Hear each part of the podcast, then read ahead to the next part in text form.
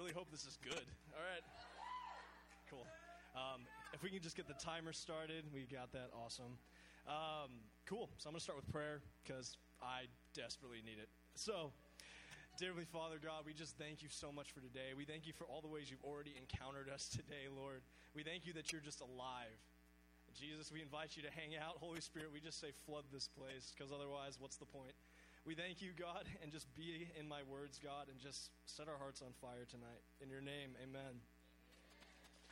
Oh, I'm like still kind of like right in the high of those testimonies. Is our God alive? Yeah? Can we just, yes? Oh, okay. I'm amped right now.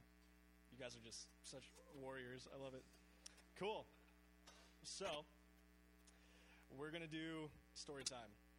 Yeah. This is going to be an intense story time, so ready yourself. Um, so tonight we're basically going to talk about fear, right? And I'm going to give you a spoiler alert right now about how this night's going to end, and this night's going to end with God breaking fear off of people. That's just that's what He told me. So, spoiler alert. Get ready for that. Um, but yeah, I was praying today when I was asked to speak in the last week or so. I was just praying, God, what do you want me to talk about? Because I don't want to just come up with something that's like, oh, I want to talk about this. I want to be like, God, what do you want me to? What do you have in store for that night? What is your will for that night? Um, and I was actually in the booth Sunday doing tech, and I just got like the download. Like I had the full sermon just like in my brain, and I felt like God was saying like this. I was like, oh, that's awesome. And immediately it took the pressure off me because my job is to deliver it, not to get public reaction. So like I'm excited because either way, God's will is going to go down right now, um, and so I'm really excited. Um, I do think it's interesting that it's fear, though, because that is something that has such a very close tie to my life, or at least it did. Um, so I want to talk a little bit. I bought a prop because props are fun. Yes. Do we all see what this is? Are you all familiar with this? So, what do you guys see when you look at this?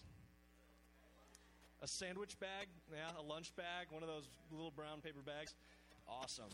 Cool. Um, yeah, I actually do not see that kind of bag when I see this. Um, when I was younger, um, yeah. How many people know what a hypochondriac is? Yeah, you guys know what that is?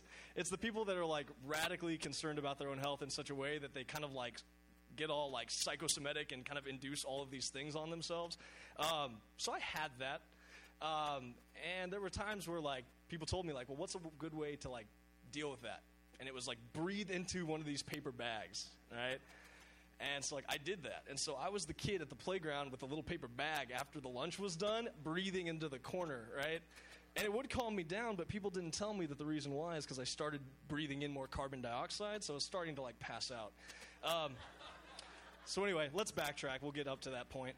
Um, when I was about five years old, um, my parents enrolled me in Tri City Christian over in Vista.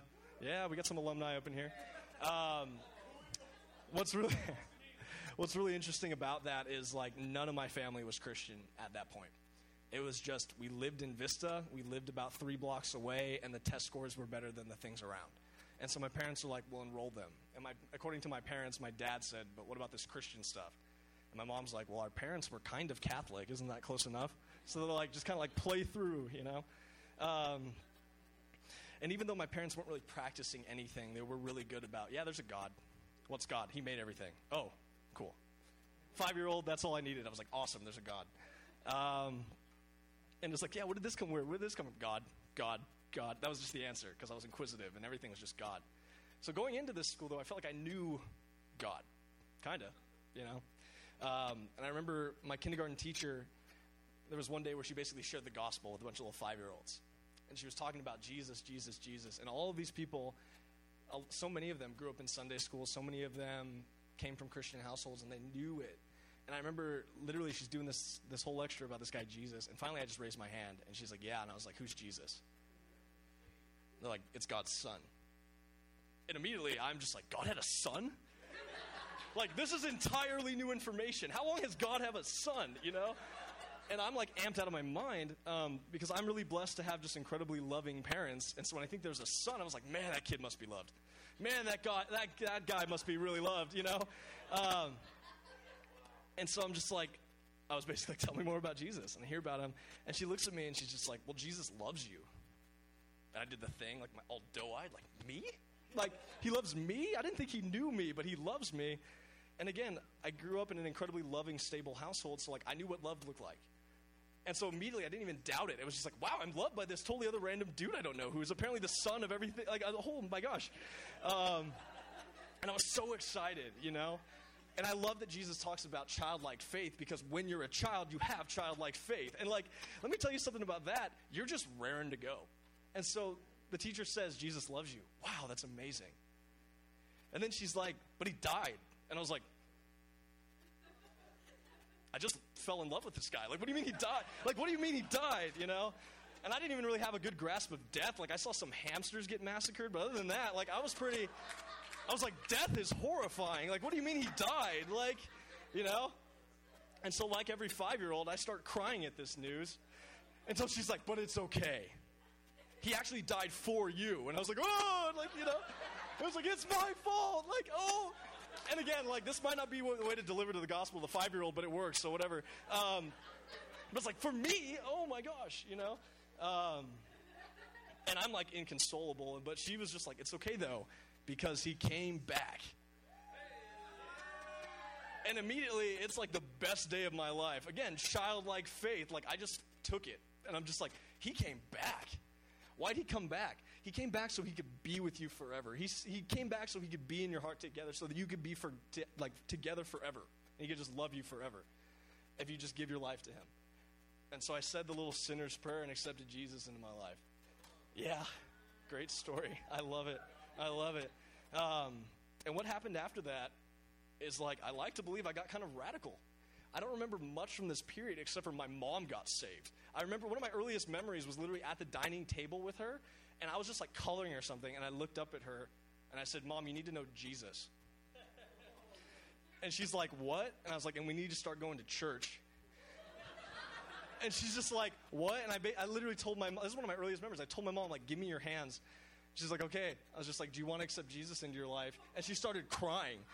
And I was just like, Okay. And then I just basically did what my awesome kindergarten teacher slash revivalist taught me. Um, and like, my mom accepted Christ, you know? And it's like, it's crazy to me because you know what childlike faith does? Wonders, you know? Um, and I was so, so blessed by it. So, so blessed by it.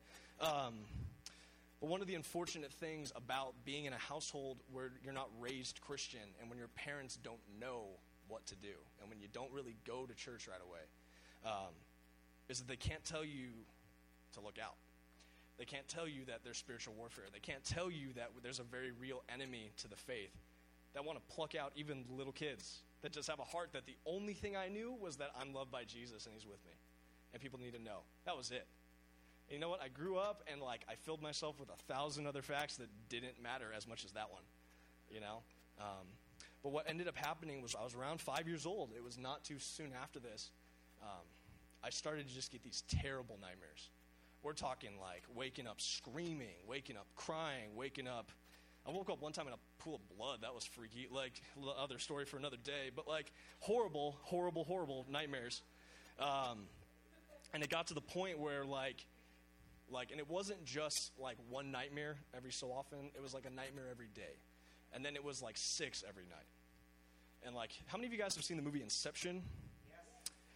I think they stole my idea. So back in like 95 or 96, whenever this was, I started dreaming like that where it was like stacked, you know? And I started dreaming in the way where it was like time got really relative. And all I knew is I was just trapped in all of these nightmares every night. And like, that shouldn't happen to a five year old or anyone, you know? You know, at first I'd wake up and my parents were awesome. I'd like crawl into their bed and like just kind of like protect me. Things are scary, you know? Um, but parents do what parents do, and they're like, you know what? Like, it's okay. It's just a bad dream. There's nothing. There's nothing around. Um, but what started happening with these nightmares were at night I would see the faces of all of my peers at school or my family, and they just did terrible things to me, or they just talked me down, or they just hurt me, or they just did all of these things that when I woke up, it was harder to trust them. And I woke up and I was so scared because even though they were there and they were loving and they were kind, I would still see all the ways I'd, I'd been hurt in my dreams.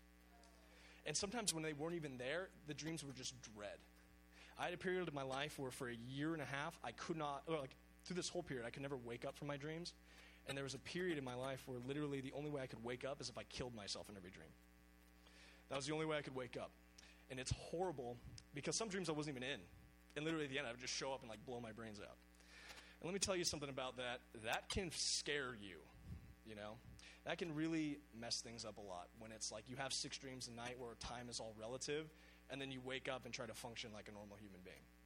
Um, and it was one of those things where like I had the nightmares enough that it got to the point where like I could see I was just taxing my parents, you know.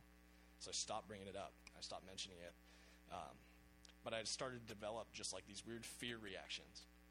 I realized I was not as vocal with things. I realized I didn't trust people as well. I realized I was not as happy-go-lucky because I, every every corner I was nervous. Every corner I was just darting around like, what's going to happen? Where's where's something going to come out? Every every single time, everywhere. Um, because when you dream that much in such a way, it's like you feel like you've lived longer in dreams than in real life, and it becomes really hard to trust things. And I remember it got to the point where I started to have these like panic attacks. Basically, for anyone who's ever dealt with anxiety and stuff of this ilk, um, panic attacks suck. And it got to the point where like I really just felt like I couldn't breathe. I felt like I was drawing in about half the breath I was supposed to be able to, out of nowhere. And I'd literally just like fall over because I'd, I'd, I'd, freak out and like just cling at my throat and at my lungs trying to breathe. To the point where they sent me to the doctors because they were good parents, praise the Lord. Um, and the doctors were like, he's fine. Like they tested me for asthma because my brother had that. He's like, no, his, his lungs are fine. I don't know what's going on. So they recommended a child psychologist, and this this kid sits me down. At this point, I think I'm like I don't know, like eight or nine, and the psychologist is like, "You're a hypochondriac." Basically, like it's all in your head, you know. And I remember even at that age thinking, "That's great if it's all in my head, but it's still a reality I'm dealing with. So what do I do?" And it wasn't a Christian psychologist, and my parents were still really new in the faith, and they didn't understand that some of these things could be linked to a spirit of fear.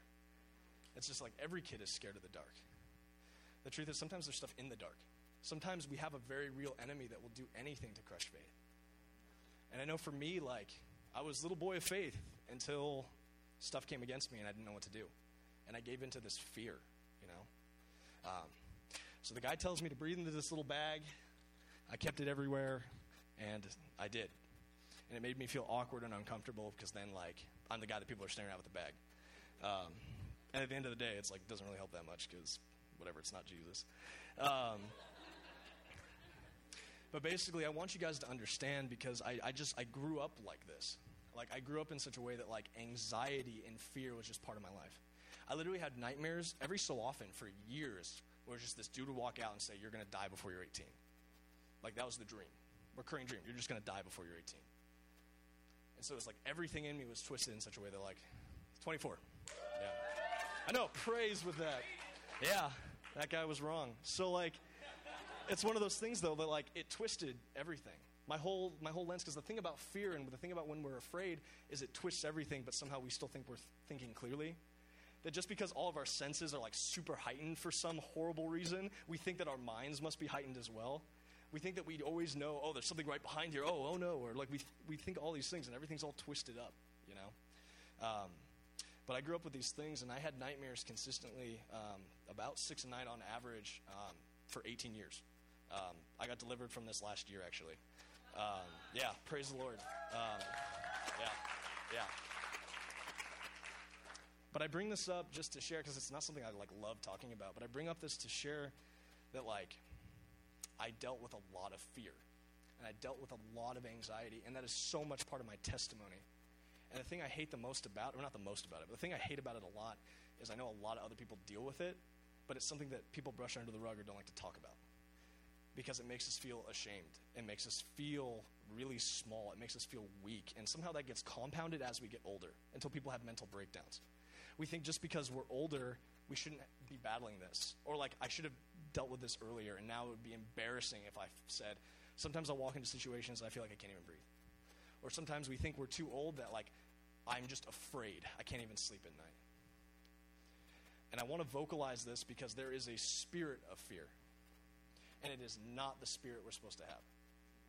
And the thing is, the truth is, it's not just we're afraid of the dark. Sometimes we just have a very real enemy that uses fear to get in the way of what we're supposed to do. And I believe we're speaking about this tonight because God wants to break that off people. Yeah. So anyway, moving away from story time a little bit. Um, one of those things when we deal with fear and anxiety, we get twisted up, we get twisted up. We just don't remember what God said. so I got a lot of scripture. The first one's out of Matthew 6, verses 25 through 34. I'm just going to bullet through this really quick. It says, Therefore I tell you, do not be anxious about your life, what you will eat or what you will drink, nor about your body or what you will put on. Is not life more than food and the body more than clothing? Look at the birds of the air. They neither sow nor reap nor gather into barns, and yet your heavenly Father feeds them. Are you not more are you not of more value than they? And which of you by being anxious can add a single hour to his span of life? And why are you anxious about clothing? Consider the lilies of the field, how they grow. They neither toil nor spin, yet I tell you, even Solomon in all his glory was not arrayed like one of these. We forget that we have a good, good Father that provides. We forget. And we believe these lies that the spirit of fear tells us that we're not going to have enough, that we're not going to make it, that I could die tomorrow, that all of these things, and we forget that He's a good, good Father. And when we choose to indulge the spirit of fear and the spirit of anxiety that says, What do I do? What do I, what do we forget that God says, I am your provider. I am a good father that gives good, good gifts to his children and we choose to believe lies when God says, No, this is me, this is I'm true. And if you believe that, you're not believing me. Why else is fear bad? Number one, fear is paralyzing. I became paralyzed. I became a thing. You know, the next time I saw someone get saved after my mom? About a year or two ago. It was almost a full 17 or 18 years before I saw someone get saved. And it's not all about the numbers, but I think it's interesting that when I was just running on faith, that next like month, people really close to me got saved. And then when I embraced fear, when I embraced all these things that paralyzed me, that shut me down, that quieted me up, that kept me from just loving people like God wanted me to love people, I didn't see God moving. I didn't see the fruit that was supposed to be there, and I was just paralyzed. And the, the truth is about the spirit of fear is we can become slaves to fear. One thing I'll tell you about those nightmares, one thing I'll tell you about this whole experience is that I felt like I was being tormented, and I did not know why. I didn't have people that spoke into my life were like, I think that there's something more going on here for a long, long time. And I was being tormented, and I didn't realize it. And why I'm bringing that up is because you might not have the same background, you might not have the same situation as me, but maybe there's areas in your life where you struggle with anxiety or fear or worry, and maybe it's doing the same thing, you don't even realize it all you know is I don't feel free. I certainly don't feel at peace. I feel like I'm tormented and I don't know what to do. And sometimes we forget that we're supposed to be looking at that and trying to get it out of our lives. and we just become slaves to it and we just keep shuffling on in chains. And we are not meant to. Romans 8:15 says, "For you did not receive the spirit of slavery to fall back into fear." I can't get more on point than this but you have received the spirit of adoption as sons, by whom we cry, Abba, Father. Let me just read that again, because I want you to hear it. I want you to hear it and know this. For you did not receive the spirit of slavery to fall back into fear, but you have received the spirit of adoption as sons, by whom we cry, Abba, Father. This spirit, what Jesus did, established this relationship of reconciliation, this relationship of we call him daddy. Abba is Greek. Abba is Abba. Abba, it's Greek little kid for daddy. It's like dada. It is the first utterances. You don't do that to a slave. You don't embrace that word from a slave. You embrace it from sons. You embrace it from daughters we were not giving the spirit to fall back into slavery. We were given it so we can understand our place as sons and daughters. Number two, fear is not the spirit we are supposed to be operating out of. Does it sound like I'm reiterating points already? I am. So, 2 Timothy, 2 Timothy 1 7, this is like basically the unofficial logo of Summit Church, but it set me free, so praise the Lord. It says, For God gave us a spirit not of fear, but of power and love and self control. I want to read that again so we can hear it. For God gave us a spirit not of fear, but of power, love, and self control. And when I was praying about this and asking God, what do you want to tell them? I thought of Peter. I thought of this, it's one of Jesus' top five. You know what I mean? Top three. It's the guy that's like, I'm going to build my church on you, Pete. It's that guy. We're so cool, I'm changing your name. That's how cool of a relationship we have. I'm changing your name now. You're Peter. And I think about this guy who he walked with Jesus for the three years of ministry. He, he saw the miracles. He taught in his name. He saw miracles in his name. He cast out demons in his name. He walked on water by faith. And I was thinking about this man, and I was thinking about what happened with him. Because he's also the guy that denied Christ. In Matthew 26, verses 31, etc., it says, Then Jesus said to them, You will all fall away because of me this night. For it is written, I will strike the shepherd, and the sheep of the flock will be scattered. But after I am raised up, I will go before you to Galilee. Peter answered him. Peter always answers first. He's bold. He had that anointing before he got hit with the Spirit. Peter answers first. Peter answered him, Though they all fall away because of you, I will never fall away. And I believe he meant it when he said it. It says, Jesus said to him, Truly I tell you, this very night before the rooster crows, you will deny me three times. Peter said to him, I imagine he's looking into his eyes, Even if I must die with you, I will not deny you. And all the disciples said the same. Peter's character was this brazen, bold dude that Jesus asked him a question. He's the first one to answer. He's the first one to take a risk. He's the first one to go out. And when he said, All of you guys were abandoning me, he said, Not me, I'll die first. Not me, I love you. Not me, I won't do it. Bless you. And Jesus says, You're going to deny me three times. And he did. He freaked out. They captured Jesus, he freaks out. And I believe that the denials are a fear reaction because you can see how it behaves like fear. You can see it. He goes up to these guys, "Hey, aren't you aren't you with the Galilean? Aren't you with Jesus?" No, that's not me. No, isn't that you? Your accent? No, no, that's definitely not me. Little girl said, "I'm pretty sure." He starts cursing out a little girl. Why does he do that? Dude was afraid. He sees the girl as a credible threat. He's all twisted up. He's all messed up because he's afraid.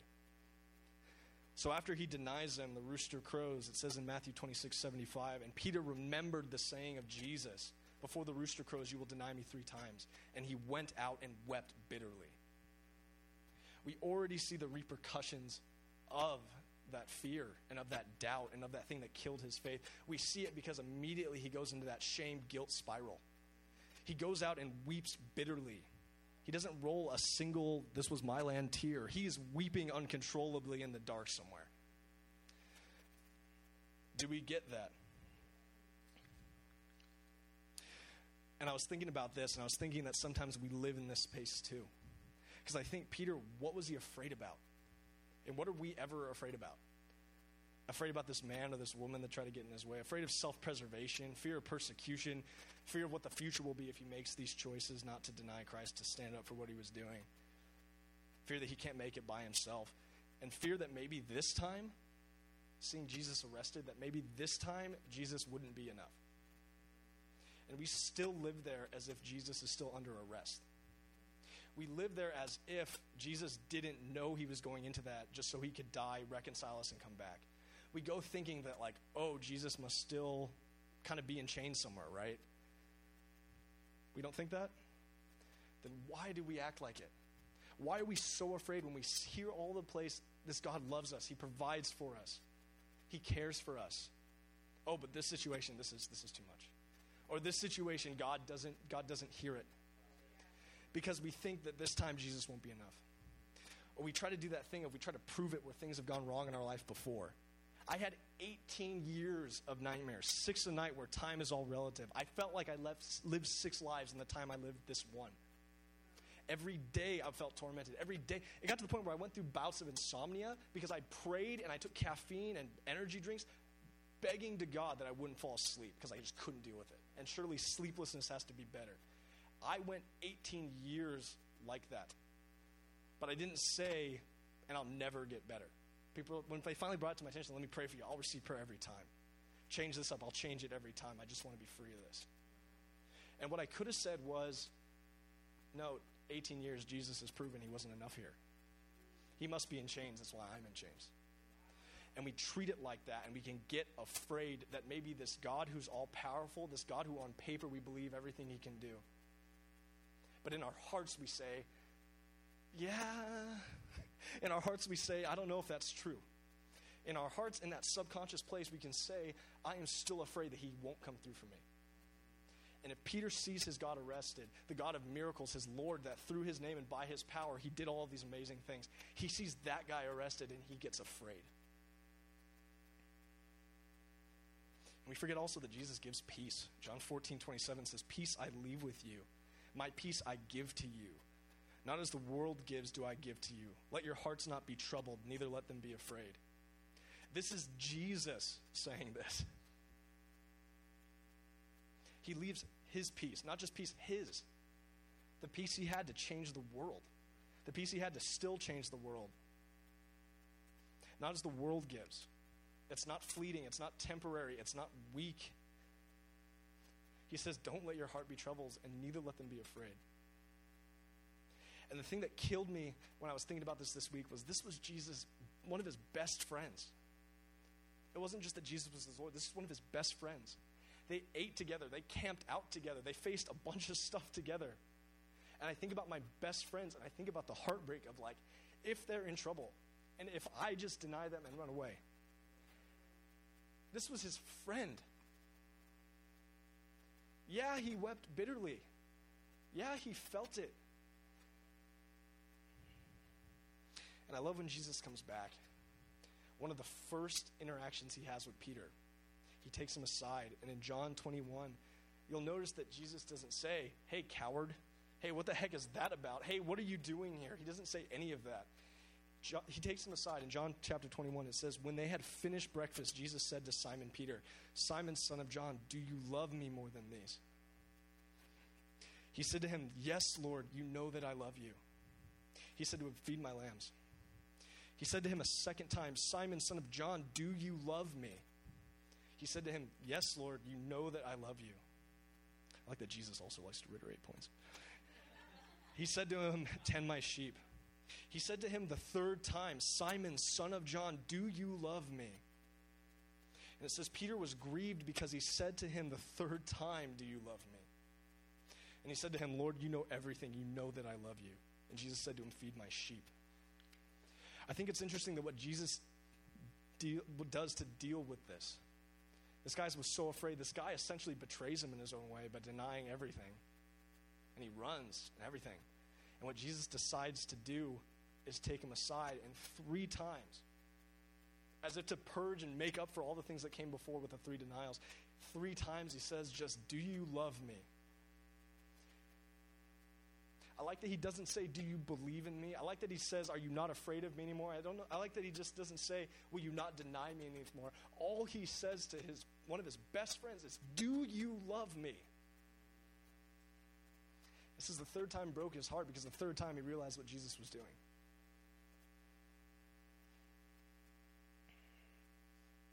So, what happens? Jesus ascends in Acts chapter 2, the night of Pentecost, the Holy Spirit comes. Peter has now come from a place of being weeping bitterly to being a place where Jesus has gone to him. It says, Do you love me? I still have work for you to do. He says, Do you love me? I'm not holding what you did against you.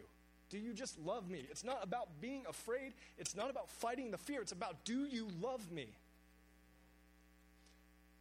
And so the Spirit hits Peter, that same Spirit that's in us as believers.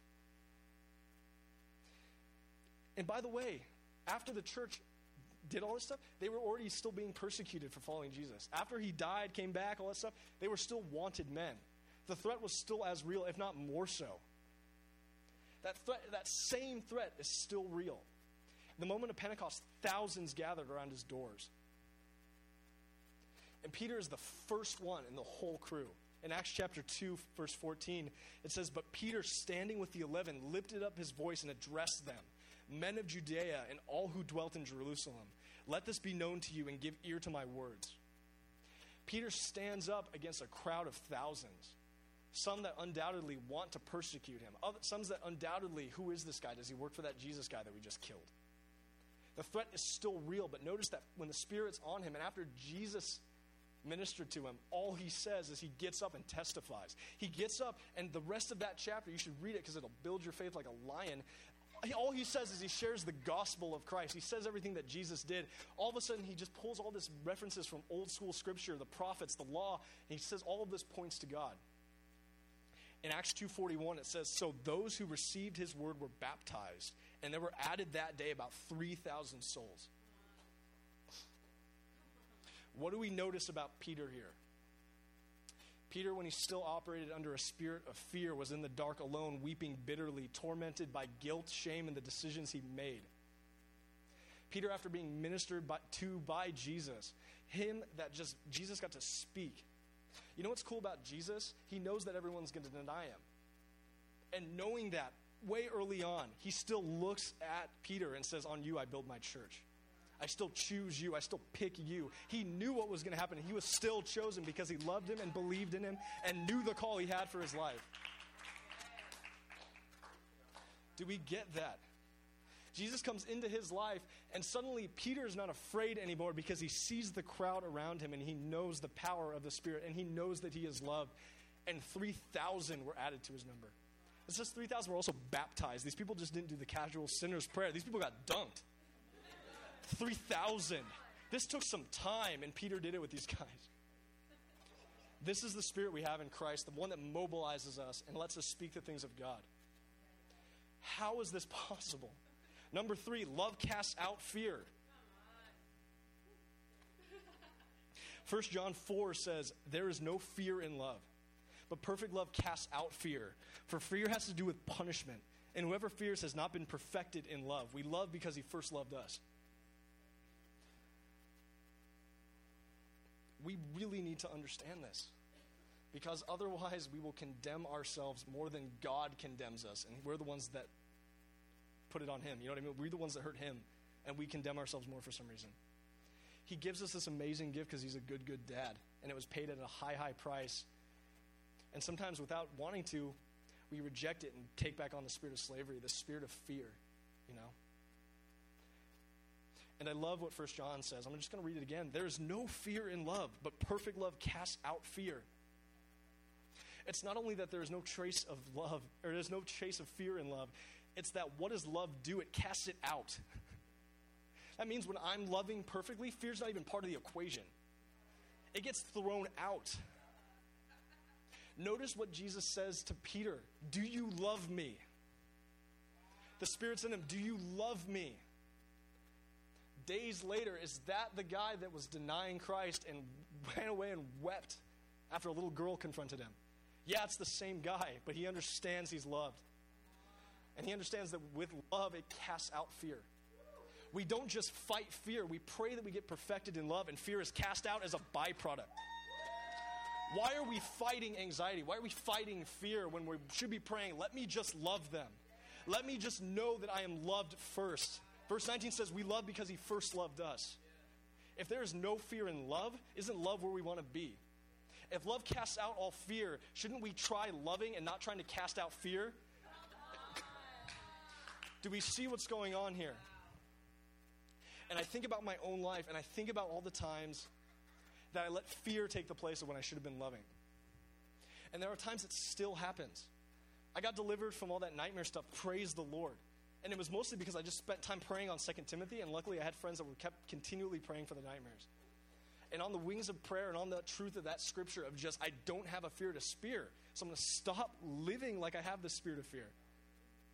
We meditate on the word. but I think about the times when I've still been afraid. I don't really want to share this, but I think I'm supposed to. Do you guys remember Avengers 2 night? Remember that?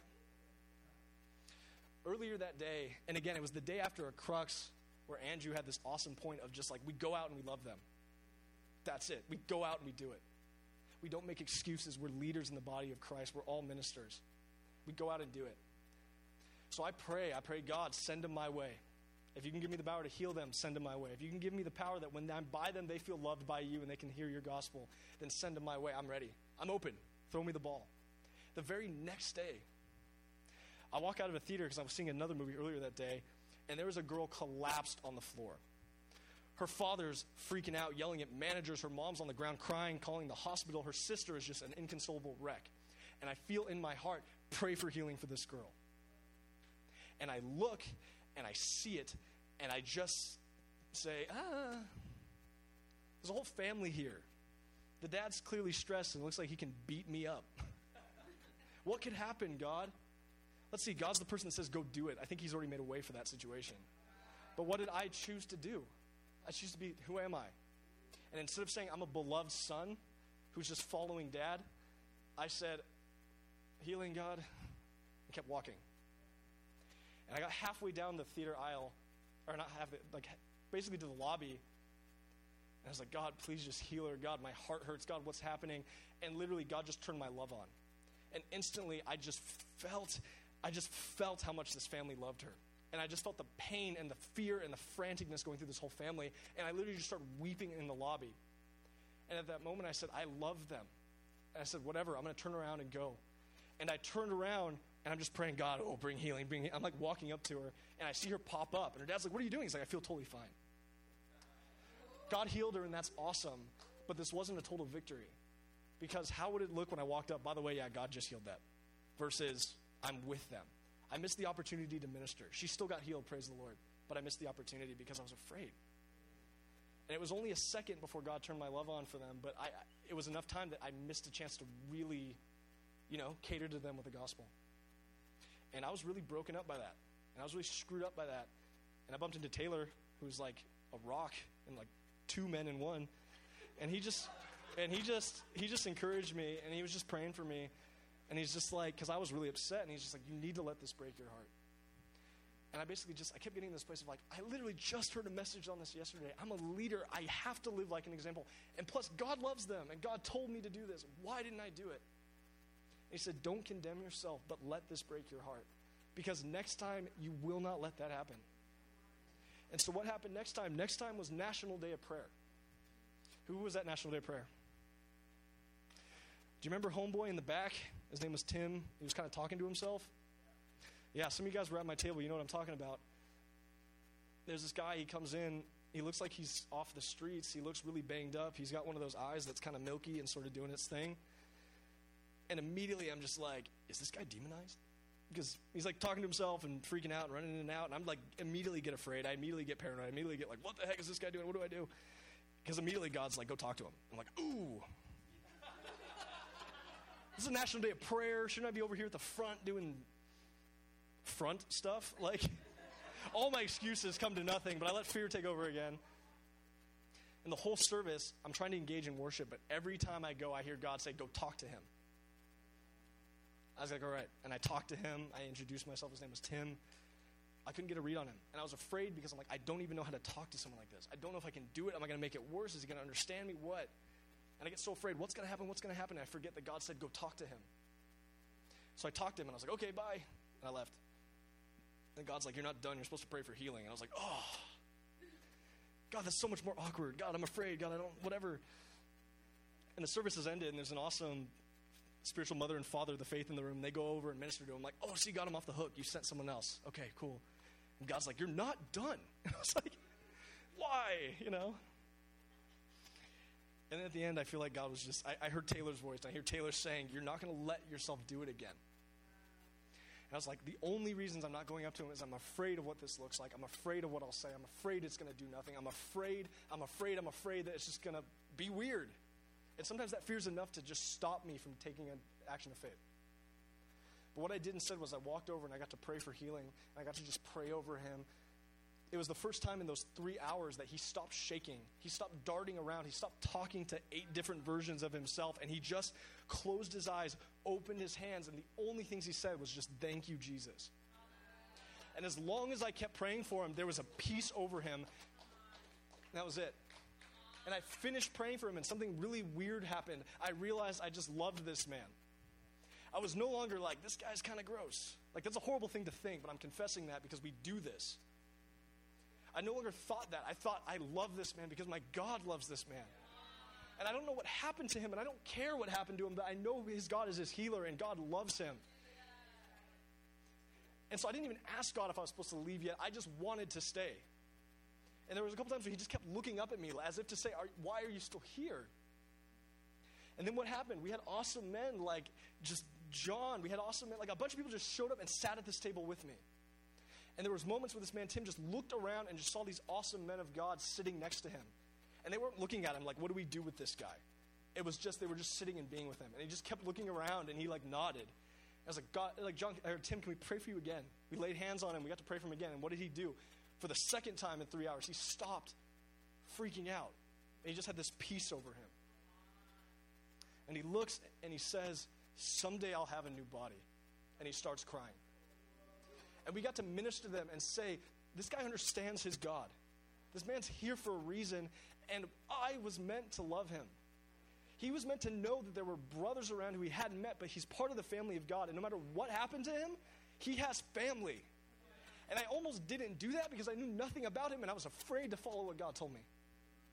And the only difference was, I'm not going to do this next time. The only difference was I loved him. And by the end of that, I literally was just praying out without even thinking. I am honored to know this man. I'm honored to sit by him. I'm so thankful I got to know him. And I wasn't being pandering. I was just, I do.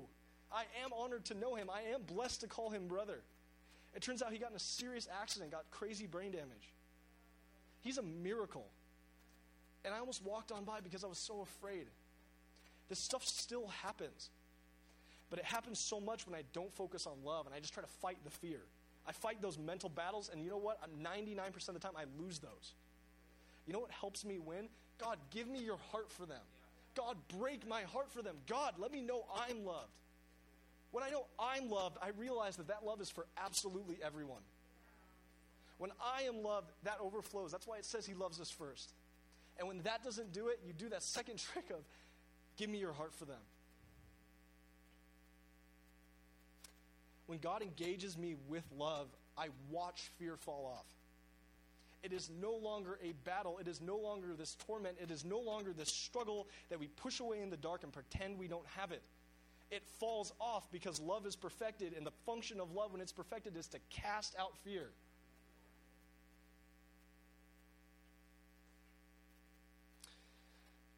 So, what we're going to do, bringing it to a close, I really feel like God just wants to, just, Jesus wants to just set us free. It's for freedom that Christ has set us free.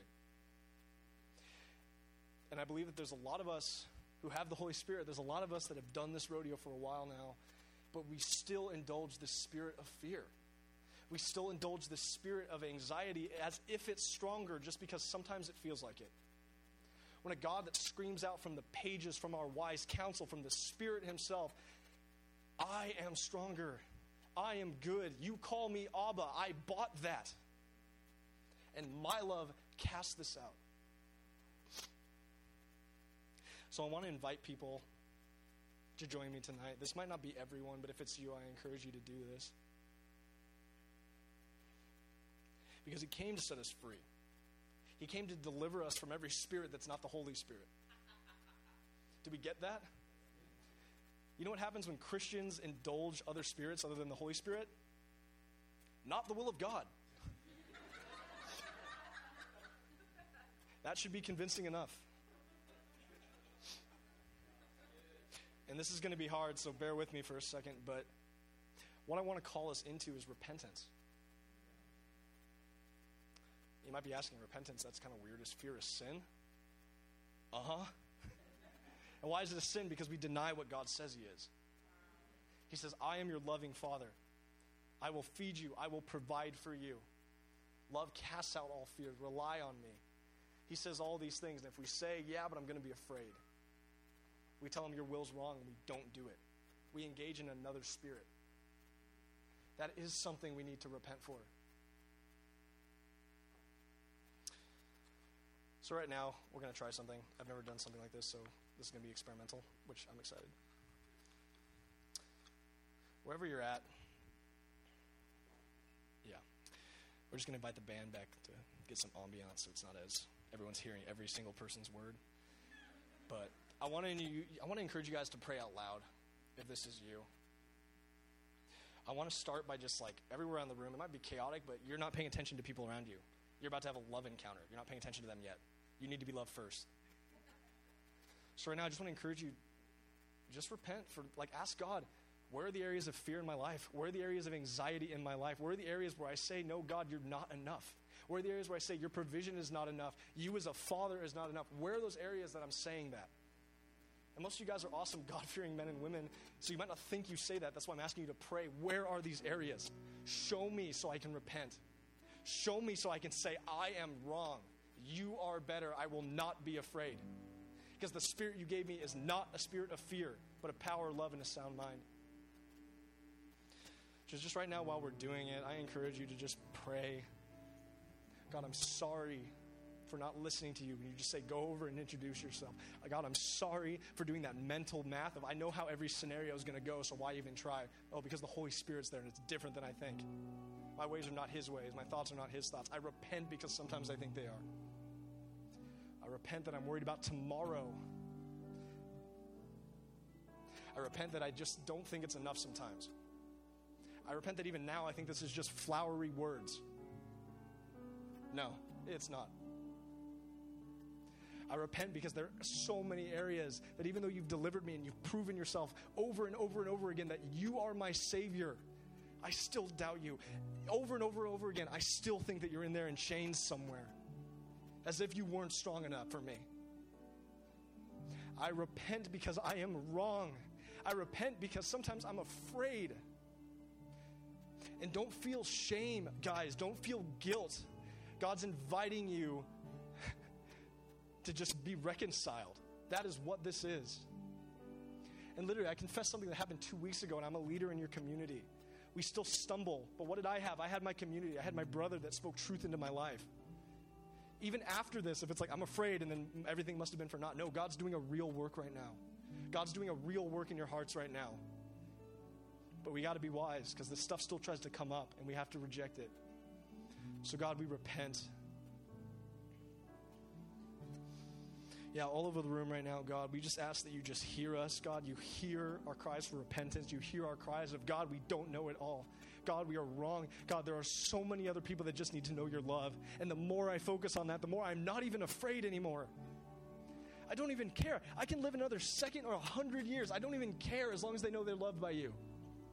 And I repent for not listening to you because that's the only way we reach there. That's the only way that revival happens, the church moves forward. We fulfill all those good things He set aside is if we listen to what God says.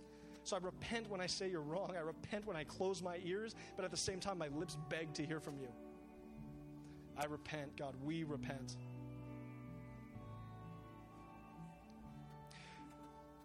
The next thing is that we're just going to rely on Jesus.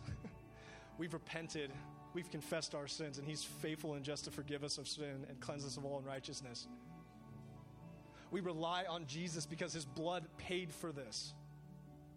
It's not like we're asking for something He hasn't already given. He said, This is what I do. This is practically my job. I am your Savior because you need saving. I am a father because you need fathering.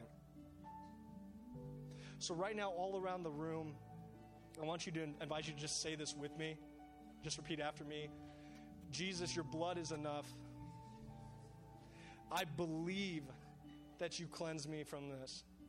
I believe that you deliver me from fear and anxiety. I believe that you love me. I believe that you gave everything for me.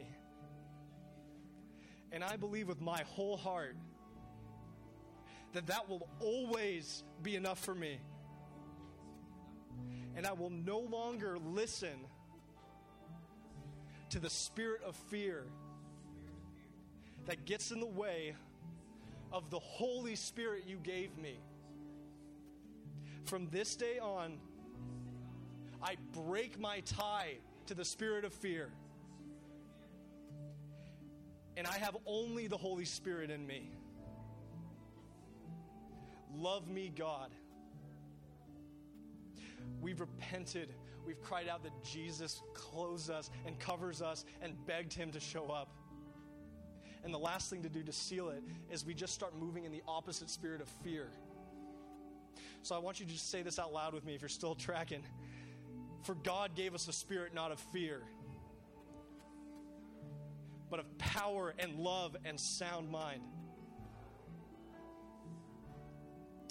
variation of 1 Peter, it says, casting all of my anxieties on him. I do this because you care for me. There is no fear in love, but perfect love casts out fear. And you love me perfectly. And I receive that, Jesus. And I say that that's true. And I say that I will start believing that more than all the lies I indulge from the spirit of fear. Amen. Thank you, guys. I'm just going to pray and just declare a couple more things over you, and then we'll transition. Isaiah 41:10 says, "Fear not, for I am with you. Be not dismayed, for I am your God. I will strengthen you. I will help you. I will uphold you with my righteous right hand." This is our God that can uphold us in his hand. Do we call him a liar? Do we say we're afraid that he's not enough? No, absolutely not. I will fear not because you are with me. I will not be dismayed because you are my God. You will strengthen me. You will help me. You will uphold me in your righteous arm. God, bless your people tonight. God, thank you tonight. Thank you, God, that you delivered us from the spirit of fear and anxiety, and past doesn't need to define us. That all the lies we believe don't need to define us. That the sleeping disorders, the insomnia, the depression, the fear, and everything we've made this don't define us. They're broken because of the blood of Jesus. We thank you, God, that you set your people free. We thank you, God, that these are promises we rely on, that we stack our lives against it in such a way that if it's not true and if it's suddenly gone, we fall. We rely on them like it's holding us up, like it's giving us breath. Let me tell you something else. Not only did God deliver me from our, my nightmares, when I started to believe this and declare this truth over my life, how many of you have actually seen me breathe into one of these paper bags? God heals, God delivers. It's the Holy Spirit in us. In the garden, He breathed life into our lungs. He's still breathing. Thank you, God. Bless your people tonight. In Jesus' name, amen.